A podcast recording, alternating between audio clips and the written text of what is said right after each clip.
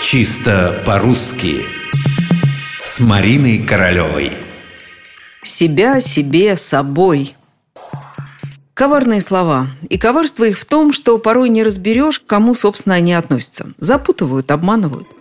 Ну и вот, слышу в метро, начальник велел мне отвезти гостя к себе. А к себе это к кому, если начальник велел мне? Где окажется гость?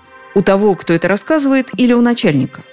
Если в предложении есть несколько существительных, возвратное местоимение «себя», «себе» и так далее может относиться к любому из них. Ну, например, мать велела дочери налить себе воды.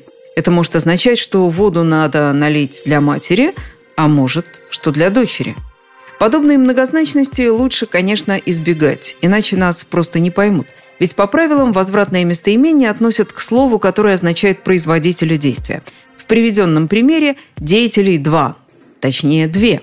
Мать велела, а дочь будет наливать воду.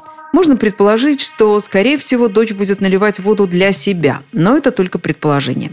Вообще же в этой фразе заложена двузначность, а это всегда плохо. Надо ситуацию исправлять. Вот и давайте это сделаем. Возьмем один из двух ясных вариантов. Либо мать велела, чтобы дочь налила ей воды, либо мать велела, чтобы дочь налила себе воды – Точно так же надо бы поступить тому, от кого я услышала в метро фразу насчет начальника и гостя. Выбрать. Итак, либо начальник велел, чтобы я отвела гостя к нему, либо начальник велел, чтобы я отвел гостя к себе.